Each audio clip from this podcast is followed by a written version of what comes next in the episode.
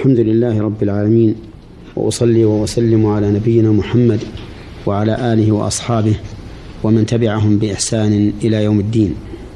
أما بعد أيها الإخوة المستمعون فهذه هي الحلقة الحادية الحادية والخمسون من حلقات أحكام من القرآن. وهذه الحلقة تتضمن الكلام على الآيتين السابقتين في آخر الحلقة الخمسين. وهما قوله تعالى وإذ واعدنا موسى أربعين ليلة ثم اتخذتم العجل من بعده وأنتم ظالمون ثم عفونا عنكم من بعد ذلك لعلكم تشكرون. ففي هاتين الآيتين يذكر الله تعالى بني إسرائيل نعمته عليهم بهذا العفو العظيم. وذلك أن الله تعالى وعد موسى صلى الله عليه وسلم ثلاثين ليلة فأتمها بعشر فصارت أربعين ليلة. فلما تأخر موسى صلى الله عليه وسلم عن الموعد الذي ذكره لبني إسرائيل فتنوا بعبادة العجل وذلك أنهم صنعوا من الحلي من الذهب تمثالا على هيئة العجل وهو ولد البقر الصغير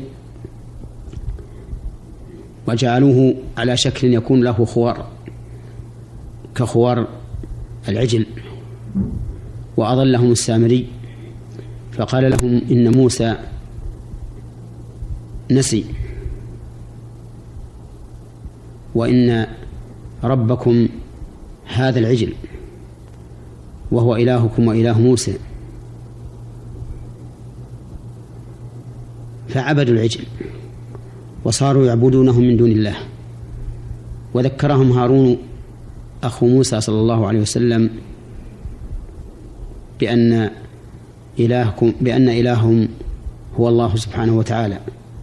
وقال يا قوم إنما فتنتم به وإن ربكم الرحمن فاتبعوني وأطيعوا أمري.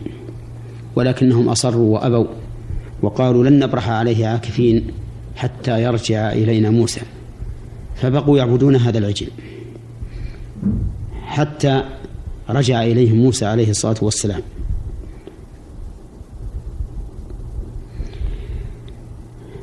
ولما رجع إليهم موسى صلى الله عليه وسلم قال يا قوم إنكم ظلمتم أنفسكم باتخاذكم العجل فتوبوا إلى بارئكم فاقتلوا أنفسكم ذلكم خير لكم عند بارئكم.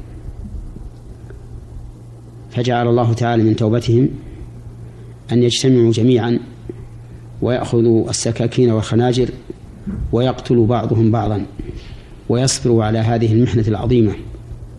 فلما فعلوا ذلك تاب الله عليهم.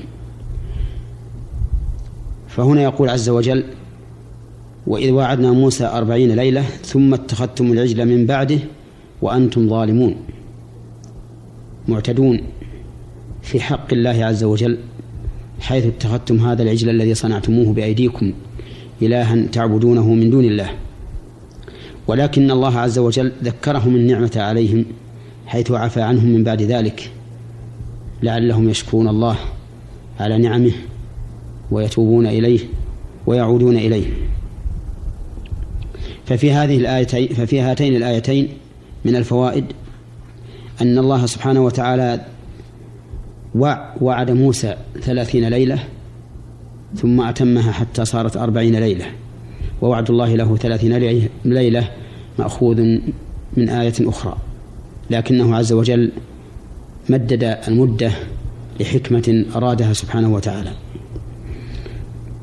ومن فوائدها إثبات كلام الله عز وجل لقوله وإذ وعدنا موسى أربعين ليلة فإن هذا الوعد لا بد أن يكون بوحي أو بكلام من الله سبحانه وتعالى لموسى. ومن فوائدها أن بني إسرائيل حين اتخذوا العجل من بعد موسى كانوا عالمين بأنهم على غير هدى لأنهم كانوا ظالمين فإنهم كانوا يعبدون الله من قبل وذكرهم هارون بأن ربهم الرحمن عز وجل ولكنهم أصروا واستكبروا على وأصروا واستمروا على ما هم عليه. ومن فوائدهما أن الله عز وجل عفى عنهم بعد هذه الفعلة القبيحة والظلم العظيم من لعلهم يشكرون الله. ومن فوائدها أن الإنسان إذا من الله عليه بالعفو ووفقه للتوبة فإنه يجب أن يشكر الله على هذا التوفيق. فكم من إنسان حرم التوبة وأصر على ما هو عليه من الذنب حتى هلك. ومن فوائد هاتين الآيتين إثبات الحكمة لله سبحانه وتعالى في أفعاله. لقوله ثم عفونا عنكم من بعد ذلك لعلكم تشكرون. فإن لعل هنا للتعليل. ولا ريب أن جميع أفعال الله مقرونة بحكمته وكذلك تشريعاته مقرونة بحكمته لأنه جل وعلا لا يفعل شيئا سفها. ولكن الحكمة إما أن تكون معلومة لنا وإما أن تكون مجهولة لقصورنا عن إدراكها أو تقصيرنا في طلبها. وقبل أن أنهي الكلام على هاتين الآيتين أنبه إلى أننا ذكرنا في أول الكلام على الفوائد أن فيهما دليل على إثبات كلام الله. وفي الحقيقة أن هذا قد لا يؤخذ من هذه الآية على وجه يسلم من الاعتراض ولكن يؤخذ من القصة في موضع آخر حيث قال الله تعالى ولما جاء موسى لميقاتنا وكلمه ربه قال رب أرني أنظر إليك قال لن تراني ولكن انظر إلى الجبل فإن استقر مكانه فسوف تراني. ومذهب أهل السنة والجماعة في كلام الله عز وجل أنه حق على حقيقته وأنه تعالى يتكلم متى شاء كيف شاء. بما شاء. يتكلم بحرف وأصوات وصوت يسمع يسمعه يسمعه من كلمه الله عز وجل. ولهذا تجد أن الله سبحانه وتعالى في هذه القصة لما كلم موسى قال له موسى ربي أرني أنظر إليك قال لن تراني ولكن انظر إلى الجبل فإن استقر مكانه فسوف تراني.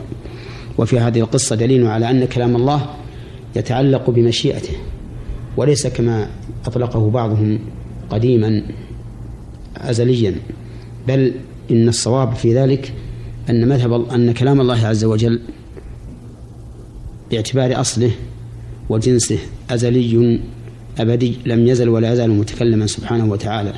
وأما باعتبار آحاده فإنه متعلق بمشيئته متى شاء تكلم بما يشاء. هذا هو الذي مشى عليه أهل السنة والجماعة. أسأل الله تعالى أن يجعلنا جميعا من أهل السنة المتمسكين بها ظاهرا وباطنا المجتمعين عليها. إنه جواد كريم. والحمد لله رب العالمين وأصلي وأسلم على نبينا محمد وعلى آله وأصحابه ومن تبعهم بإحسان إلى يوم الدين وإلى حلقة قادمة إن شاء الله.